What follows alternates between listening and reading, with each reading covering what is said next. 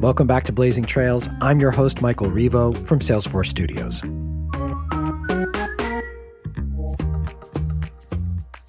Well, as many of you know, our four core values here at Salesforce are trust, innovation, equality, and customer success. And this year, we've added a new one, sustainability. So what does that mean? It means that we're bringing the full power of Salesforce to create a sustainable future by accelerating the world's largest businesses to net zero, sequestering 100 gigatons of carbon through conserving, restoring, and growing 1 trillion trees, and protecting our oceans, and energizing the ecopreneur revolution. And throughout the year here on Blazing Trails, we'll bring you conversations with executives from a wide range of industries who will be talking about how they're making their companies more sustainable. And today, we want to share an important conversation that we recorded last year with Denise Naguib. She's the Vice President for Sustainability and Supplier Diversity at Marriott International, and Patrick Flynn, the Senior Vice President of Sustainability here at Salesforce. And they discuss how companies are using data to push each other to make their businesses more sustainable. Okay, let's take a listen.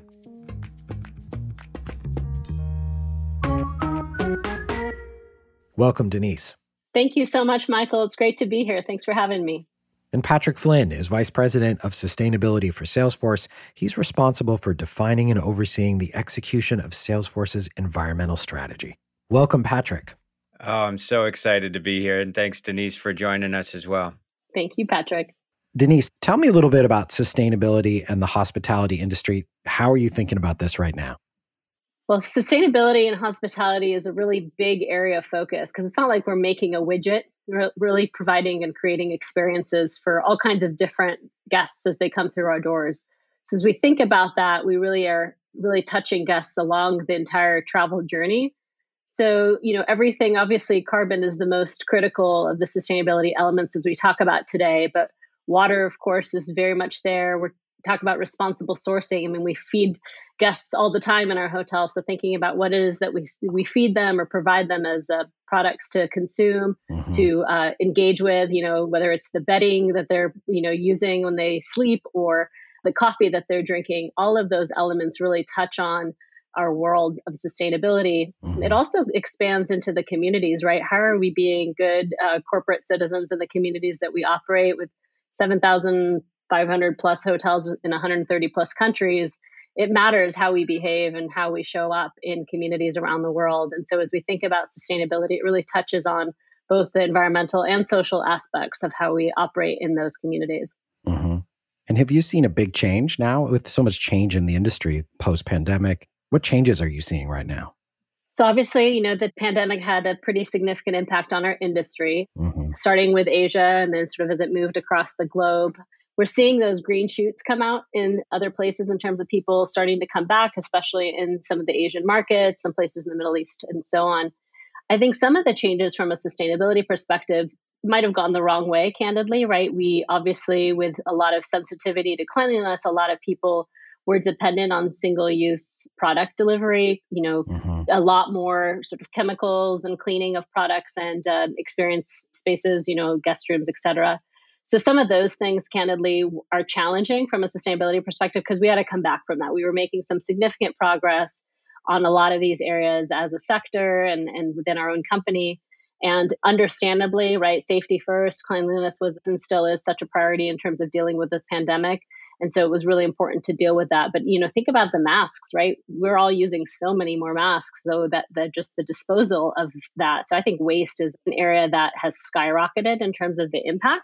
On the other side of it, carbon obviously has gone down tremendously as our hotels were closed or have much lower energy footprints because we don't have as many people and as much usage for the hotels. So there's some things that were benefited by the impacts of the pandemic, other things like water that went the other way around and we're using more water per occupied room than previously. I mean, you can see how interconnected all of it is. And, Patrick, we were talking a little bit about how companies are working together on this issue and partnering together to work on that. If you look at your example, Denise, around masks, there's the company that's producing the masks and then you're purchasing the masks and then how do you dispose of the mask? And everything, if you expand that out, is so interconnected. How are companies thinking about this with each other? Are there conversations happening around that? Patrick? Yeah, I think the customer relationship is going to end up being the key to climate action, the key to sustainability, as all of our sustainability programs move past our operational footprint into, in carbon accounting language, into scope 3. It is by definition a customer relationship challenge. You're either talking about downstream customer behavior, engaging with those customers, that's obvious, but upstream, when you're talking to your suppliers, when you're reshaping your supply chain, that's also a customer relationship. You're using your own customer voice with your suppliers and trying, hopefully, to be really clear about what your own objectives are and how they can help you on that journey. So this bridge that Denise and I build between each other, where we are each other's customers and where we aim to be as clear as possible about what we want from each other for our own climate and sustainability objectives, it's critical. I think it's the next frontier of where some of the biggest innovation, the biggest collaboration, the biggest breakthroughs are going to come from in rising to meet the climate emergency that we face. Absolutely, Patrick. I think one thing to note, just back to your earlier conversation around what happened since the pandemic hit, is the increased interest by our corporate customers into sustainability, whereby there were a few select companies that were really focused on this, were really engaged in the topic, wanted to figure out ways to partner like Salesforce on how do we really tackle this climate issue together. It is now sort of widespread. There are a lot more companies who have set ambitious goals over the past year on climate that are really figuring out how do they partner with their customers and their suppliers to work through some of these challenges. And so I think for us, candidly, we were quite surprised, given the impact on people's travel, especially corporate travel, how much more heightened awareness and activation that was happening with our biggest clients in this particular area. I can relate to the uptick in customer interest that you're seeing, because from my vantage point, as a sustainability leader in a company where travel was a big opportunity, it went to zero overnight. It went from this thing that had all of this inertia, hard to figure out how to probe it, how to wrangle it. And then it showed itself to be completely malleable, went to zero. Business carried on. We found new ways of doing it. And in that moment, you see this seam for opportunity to rethink it, recreate it, do better while the engine's not running, right? That metaphor of the difficulty of trying to change an engine in flight. This was maybe a moment where the travel engine was in the garage for a minute, and we could examine it, tinker with it, and try to figure out what to do better for when it got fired up again. Actually, an interesting thing, Denise, that only came to mind to me fresh based on your most recent comments is the reverse happened as well, meaning you found that your customers were way more interested in hospitality impacts and data from you. I found that our employees were way more interested in at-home emissions. What, their food choices, their lifestyle choices, what they buy in the home. Interesting. And so we produced, for example, the Sustainability at Home Guide to try to educate all of our employees about what to do better, and published it for everybody to benefit from. It occurs to me that you and the hospitality industry are like the professional version of at-home sustainability. All of the thing, eat what we eat, how often we wash our sheets, whether we turn the lights on and off. It's all of these things that we can pull at home. You guys are doing at sort of business scale, professional scale. And so a to-do list item here is we need to collaborate more on that. I need your feedback on the Sustainability at Home Guide. I want to make it better. You're sort of the professional eyeballs on that topic. I love that. Thinking about this in my own footprint, I want to know what my impact is and think about now on my iPhone, I understand how much I'm sleeping and how many steps I get and all of this data that can open up new ways to think about, I better get out and take a walk. I better do these things, and it just has this direct impact every day. But we don't really have that for sustainability. I can sort of guess at okay, I think this is a bigger impact or this isn't, but there's no way for me to really do that. It sounds like that's happening a little more in the corporate world where there's, and you mentioned earlier, this carbon accountability and scope 3, which I actually don't know what those things are. Might be great to define that a little bit, yeah. But where this is happening and there's more visibility into this. But before that, Denise, maybe you can talk a little bit about how Marriott is thinking about this and how you're tracking and understanding this data and using it for decision-making. Absolutely. So it was probably close to a decade ago that, we had the beginnings of our most progressive customers saying, I want to know what my carbon footprint is when I travel with you. How do you help me do that? And by the way, I don't want to know sort of an average number. I want to know if, when I'm traveling to this hotel versus that hotel, what's the footprint so that I can make better decisions. Mm-hmm. So it really inspired our company and our competitors to come up with how do we do the math consistently? So we really worked together and developed what's called the Hotel Carbon Measurement Initiative, which is a free resource for anybody to use. But essentially, it gave us the roadmap, the calculation, the methodology for each of us to then pull into our own world. So we took that, and across the globe, all of our hotels are mandated to input information into a database. These data points, energy, water data, the conditioned space of the hotel, all these attributes go in to calculate that footprint. So I can get to the granular of how much is the carbon footprint for your stay, Michael, at the hotel that you're staying at today versus, a different hotel tomorrow. And similarly for meetings, what is the carbon footprint for this meeting room that I'm using for 4 hours to host this meeting? So that really gave us some very specific information that we can leverage for our customers. And so, it started with a few customers kind of asking for this information and being provided this data. But ultimately, we have two paths where we give this data to customers. On the front end, in the RFP process, there's a field for carbon footprint and water footprint, and we can give them by hotel what that carbon and water footprint is. So again, they can use it in whatever way makes sense for them, but ultimately for decision making on the front end. And then on the back end, based on their actual stays, we can say, okay, Salesforce, here are all the hotels you stayed in, here are all the room nights you spent in those hotels, and therefore, here's your carbon footprint with Marriott Hotels across the past year. And so we've been doing that reporting now twice a year to a growing number of our customers to be able to give them the data, which then goes into what's called their Scope 3 emissions accounting that Patrick can give you a little more info into. But that's essentially what we're doing is we're saying, here's your share of your footprint with us. Right. And on that, do you also use that information internally to make decisions? So when you're thinking about how you manage properties, how your growth, running the business, where does that sustainability conversation happen? And is that same data being used? Absolutely. So we have a whole sustainability and social impact platform called Serve 360, doing good in every direction. And we've set out some pretty significant goals across a wide variety of topics, carbon, water, waste, food waste, responsible sourcing, and so forth.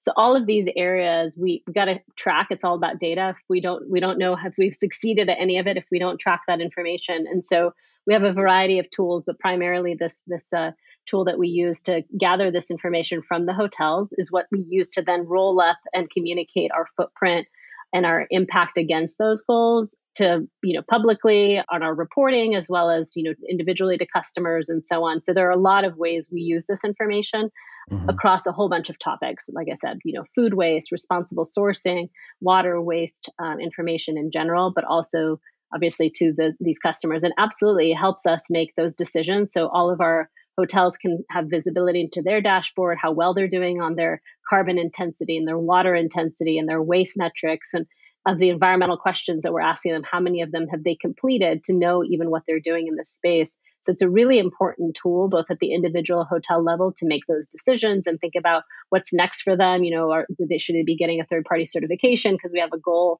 to get 100% of them certified, to be able to communicate to customers, hey, they're holding these certifications.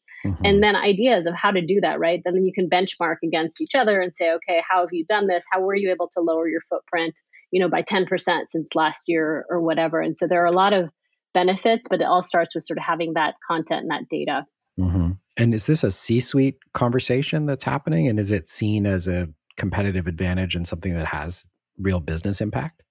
Absolutely. So we've got our executive council who has a visibility to a scorecard around our progress against these goals on a regular basis. And like I said, we publicly disclose it, right? Whether it's through different investor disclosures or otherwise. And so, there are a lot of eyeballs on the content and the goals. And we absolutely know, especially at the individual customer level, we are being ranked and rated, and customers are making decisions on which hotels have better sustainability attributes. And, some of them are doing it softly behind the scenes. Some of it, they're putting it very clearly in front of their travelers to be able to have visibility to that and make those decisions. And this is the competitiveness, which is very important, because at the end of the day, if we can all do better, we all do better. Right. I think, setting up those incentives and the competition around that is going to drive the change. All right, Patrick, carbon accountability and scope 3. Can we just go some definitions? We're getting into it. I knew it would get geeky at some point. Denise and I share a love for metrics and math and following the science, following the numbers. So brace yourselves, everybody, for a moment of geekiness. It's here. It's going to be very exciting here. Yeah. We're going to delve into the fascinating world of carbon accounting, how we do the addition and subtraction and categorize carbon emissions for a company. So it would be the same way you might think about doing it for your home. So there are only 3 scopes. Scope 1 has to do with the emissions that directly come from things you own and operate. So tailpipe emissions from an owned vehicle, or the emissions from the boiler in the basement of the building. Scope 2 has to do with the indirect emissions from the purchase of things like electricity or heating or cooling. For a lot of companies, Scope 2 is almost synonymous with the emissions from electricity purchases. And by the way, that's why we've seen so much corporate motivation for renewable energy targets, because every company has started with Scope 1 and Scope 2 and getting their house in order. And for a lot of us, that oriented us towards electricity as a really material thing to tackle and pushed us into the renewable energy space. And then there's Scope 3, which is everything else. Everything else upstream, everything else downstream, all of the emissions embodied in things you purchase, for example. So for a company like Salesforce, the emissions embodied in the materials that go into fitting out our office spaces and all of the supply chain impacts upstream from buying that carpeting or ceiling tile, right? And plenty of other examples. And then downstream, use of sold products, investment activities, the emissions associated with what happens downstream from your business. And today we're at a place where there's really no such thing as a credible climate target that does not span all of Scope 1, 2, and 3. The world needs every leading company to measure and take action with the full breadth of their full value chain impacts, even if it's in collaboration and even if it can't be done alone. We all need to think about that full breadth. So that's your quick primer on Scope 1, 2, and 3. A half step back from it, it's a little bit like the Wild West in greenhouse gas accounting. We've got a really solid handle out there on Scope 1 and 2. Companies have been doing it for a long time. In Scope 3, for some of these categories, the methodologies for figuring out the emissions associated with spending of a particular type or the emissions associated with downstream use of a product or service, the leaders were all still sort of at a place where we're banding together to figure it out. We're also in the Wild West in terms of most companies are doing all of this math in spreadsheets, and it's being done by very small teams, often off the side of their desk as a side project because they know it's the right thing to do. And that is so very disconnected from how important climate change is and the visibility that those teams are now having. They're being asked to present to the board of directors. They're being asked to present to the C-suite. And there's this huge disconnect between how empowered they are, the quality of the data they have, the systems of records that they're using to manage this. It's I often think about how many financial accountants are out there in every single company and how few greenhouse gas accountants are out there in every single company. And we need that metric, the ratio of financial accountants to greenhouse gas accountants, to start to converge if we are going to rise to meet the climate emergency. I think where some of this really is going to come to the direct light is in terms of the financial versus the greenhouse gas accounting is when and if the SEC steps in and does require that level of scrutiny to be visible to them, right? So if all of a sudden which is being contemplated right now, right? So if that happens, I think there's going to be a lot more visibility and therefore scrutiny to make sure that the rigor behind greenhouse gas accounting is equal to the financial accounting processes. Yeah, Denise, you nailed it. And at Salesforce, we recognized a handful of years ago that our greenhouse gas emissions data would need to look like the quality of our financial data very soon. And so we set out to overhaul our greenhouse gas emissions footprinting process. In layman's term, that process that most companies go through is sort of like doing your taxes once a year. Very boring, very tedious, looking in the rearview mirror, trying to pull records together and come up with some high-level numbers. And it's usually given to the least tenured person on the sustainability team, because most of us in this field would rather be facing forward, trying to change the future, than looking backwards, trying to count the beans. So anyway, we recognized that we needed the quality of this footprinting process to look investor grade. And we looked around, we didn't see any systems of record that we liked out there. So we built Sustainability Cloud on the Salesforce platform. And it's now our single source of comprehensive truth for our greenhouse gas emissions footprint. And Denise, you're right.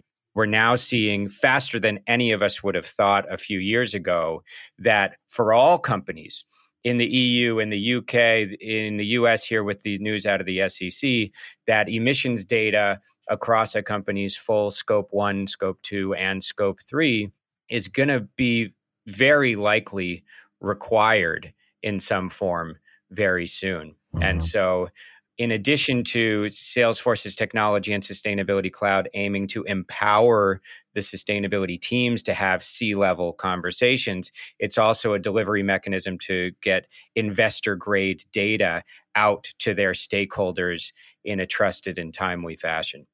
And this is going to happen through the SEC, just in terms of the environment, the regulatory environment out there where this data is going to be collected. Is there anywhere else? Or what does this look like internationally? Are there other places where it's specific to environmental impact? I mean, I just don't know the landscape. What does that look like?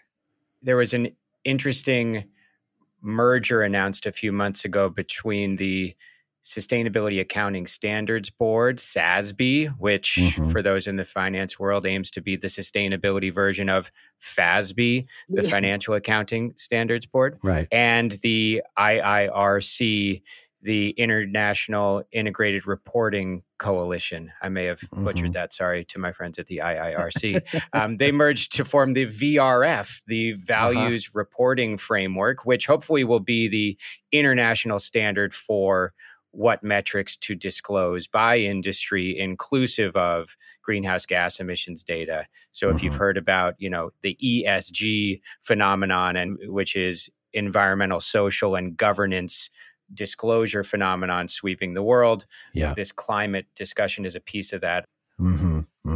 No, I think that consistency of how and that the need to report is going to be what keeps everybody moving forward in this space, because if it's only in a subset of one's operation, it's less likely to get the attention that it needs versus it's ubiquitously demanded, regulated, and supported in terms of doing the work. So, I mean, UK's had a carbon tax for a while. The EU's got their Green Deal, and there are more taxation-related elements that are rolling up around the world. And I think given that taxation is going to be based on how much carbon you're emitting, that fundamentally being able to do the math right is going to be important for the business, right? Nobody wants to pay more taxes than they need to. So it's going to be really important to make sure that works too. Yeah. And, as much as a lot of us have our gaze set on the regulatory and compliance-based reporting, I actually think sort of coming out of our peripheral vision, there's this phenomenon with even greater speed, which is going to be the need for all companies to have their greenhouse gas emissions data be negotiation grade, to be ready for the customer conversations that are coming to them when the pressure for them to do better on climate really starts to hit the procurement table. And so I think as much as the need for investor grade data is real and coming faster than we ever thought, I think this negotiation grade data that will really empower the customer relationship that we talked about earlier, that's going to be even faster to put pressure on this greenhouse gas data. And as I said, I think some customers are already there, right? They're already leveraging those pathways to make those decisions, at least from the travel industry perspective, right? Just to say, yes, I'm going to travel in this way, and I'm going to make sure that this content is visible to my travelers, and I'm going to use it as a way to make sure I'm driving more business to the right places. And others are going to look to those companies as leaders in this space and start kind of moving in that direction. But I totally agree with you, Patrick. I think regulatory is sort of going to come up behind and push everybody along like the laggards. But I think the leaders in this space are certainly, they're there or they're getting there quickly.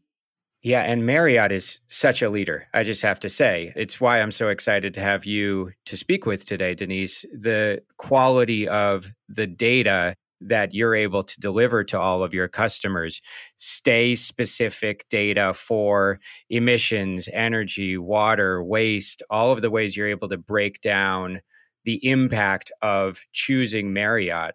It's phenomenal. And I think it's the future. And I think it will be for you a real competitive differentiator, because as much as some of your customers are really focused on this topic right now, you fast forward just a few years and most of your customers are going to look like those very vocal few that you have today. So job well done. Thanks, Patrick. And, you know, it's a journey. We're all on it. We're trying to improve through time, of course. But I think, again, back to this idea of partnership, it is the partnership that, you know, Patrick and I and our peers at other companies have that help us move the needle in this space, right? We collectively understand what each other need in order to lift our own companies up and move forward in this very, very important and critical space. And by doing that together with an ear to what the needs are of the other, I think it's going to only help all of us move effectively together, because this is not a do it by yourself kind of effort. Yeah. And I think the ability to access that data and to use it as in these conversations is so critical, and something I hadn't really thought about before. And then it goes all the way down to the consumer level. I was just thinking about, you know, I've been taking some car trips with the family and driving out here in California. We drove by a vineyard, and it looks like they have a new big wind turbine that's powering their operations, you know, at one facility. And they've got the name of the vineyard on the side of it saying, you know, and it's kind of like a banner, like, hey, we're moving into the future and creating sustainable energy and going a different direction. I'd seen the same thing. I mean, these are obviously small sort of anecdotal examples, but it seems like there's a combination of doing this work, of becoming more sustainable, using new energy sources, but then also putting that out there in the world and showing people, and the power and the change that that creates. Is that something you're seeing across all different industries and sort of examples of that? Oh, absolutely. I think everybody wants to have the label, right? They want to have their stamp on them to say that I am sustainable, because there is a very real marketability to that more than ever. I think even just with the pandemic, so many people paused long enough to sort of look around them, right? I mean, we heard story after story, right, about people seeing the sky for the first time, people being able to breathe for the first time. These things impact individuals. They recognize and make the connections.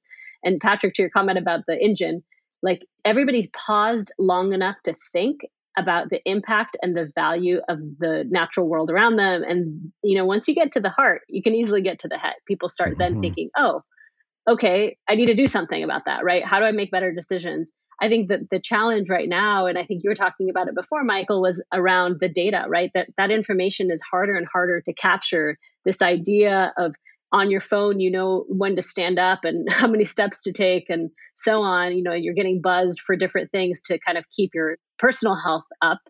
You know, I can tell how much energy I'm producing from my solar panels on my roof, but I don't know what the carbon footprint is of the thing I'm eating for lunch, right? So just the how do you get more insights, not to overwhelm people, but to give people a path that they can really be able to understand the different decisions they can or should be making and make it really simple for them so that they can choose different or better paths. You know, yes, maybe they're going to cheat and have ice cream one day on their health path, but at the other day, they're going to, you know, save on the other side and have an apple. So I think just that same mentality of how do you give people enough information to make the decisions, but not overwhelm them so that they don't do anything, that they're frozen in terms of action.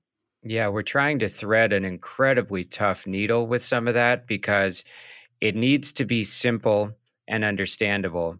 But if you get too simple or too much into marketing, you run the risk of greenwashing, which is when your messaging outstrips your action, when your say-do ratio is out of whack, when when your talk doesn't match the walk. And so it needs to be simple, but it also needs to be really credible. So it's almost like the tip of the iceberg needs to be these really relatable metrics or a stamp or a credential. But that iceberg had better be really deep and built on trusted data that's very comprehensive. The consumer is thankfully getting much more savvy about what credible behavior is. And so it's really inspiring to see that there will be this avenue for differentiation around credible environmental, credible climate action. And the B2C, the consumer relationship, is sort of the beginning, but all of those same people, as they get older, as they get more senior, they're in charge of B2B decisions in the businesses that they run, in the day jobs that they hold. And so there's no difference really from the B2C to B2B, maybe just a little bit of a lag. But for Salesforce's part, across all of our customers, we're seeing this awakening from brands around the world that their customers, whether that's a consumer or another business, the customer is asking for more. And in some ways, I feel like that's the North Star. That's the orientation that these companies can have into what the future customer is going to ask of them. Mm-hmm. And you talked about it earlier, Patrick, but even from a talent perspective, right? Your own talent, either the ones that are already part of your company or the ones that you want to attract to be part of the company. This matters to them. This is a decision point that many, many people are looking at as they start deciding, you know, where they want to start their careers, where they want to invest their lives, and what companies they feel like whose values match theirs. And so this is not a nice to have in any ways. It's a very much a competitive differentiator on the talent side, on the B2B relationship side, on the marketability to consumer side. I think without a doubt, there's absolutely threads throughout that are really important to make sure that we are all driving towards this. Otherwise, you know, we're not going to have the best talent. We're not going to have the best relationships with our partners and so on. Mm-hmm. Yeah. You know, and you touched on the pandemic slowdown for a minute and the time for everybody to take a breath and reconnect with nature and maybe reconnect with family and friends a little bit more deeply. It brings to mind to me just to highlight that we're talking so much about climate action.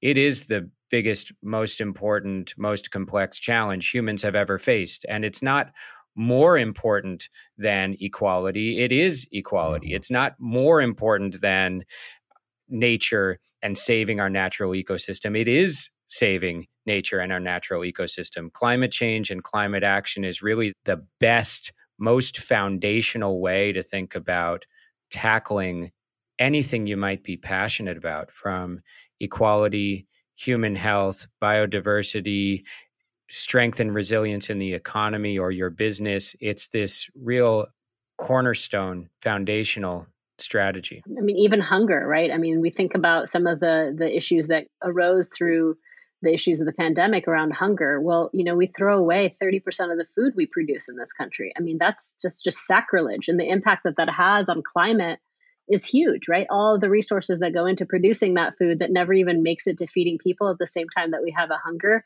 crisis. It's just amazing. But the connections aren't often made that these two things are interlinked, as an example. And so I totally agree with you, Patrick. There's so much around the kind of environmental justice piece that really does tie into that equity and the equality and just making sure that we are running a society that has the ability to provide the best version of ourselves to everybody that's part of it. Yeah. When the environment goes wrong, it's those with the least who suffer the most. It's the most disadvantaged communities in our world that face the greatest environmental injustice. It's those who have done the least to create the climate emergency that we're in who are going to bear the greatest burden. And not to mention the injustice between those of us alive today and all future generations from whom there's this intergenerational injustice taking place right now. So climate action to me is really front and center as a way to deliver on whatever impact category you might be passionate about. Well, Denise, Patrick, this has been a fantastic conversation, really enlightening for me, and I hope for everybody listening. Thank you so much for joining us today. Thank you so much, Michael. And thanks, Patrick, for inviting me. It's a great conversation indeed. Thank you very much. Oh, my pleasure. What an honor. Great to be with you. Thanks again. That was Denise Naguib, Vice President for Sustainability and Supplier Diversity at Marriott International, and Patrick Flynn, Senior Vice President of Sustainability here at Salesforce. Well, Dreamforce is right around the corner. It's about a month away, and it's our 20th Dreamforce, and we could not be more excited. Join our co-CEOs Mark Benioff and Brett Taylor, along with Matthew McConaughey, Irvin Magic Johnson, Jennifer Hudson, Jane Goodall, Larry Summers, Bono, and many more. It's an awesome lineup. And if you're not going to be there in person, the best place to experience Dreamforce is on Salesforce Plus. So go to salesforce.com/plus to sign up to watch for free. Blazing Trails is produced by Rachel Levin and Courtney Eltinge. Original music by Andrew Duncan. Recording and mixing by Michelle Luong and Ryan Kleeman from Salesforce Studios. I'm Michael Revo. Thanks for joining us.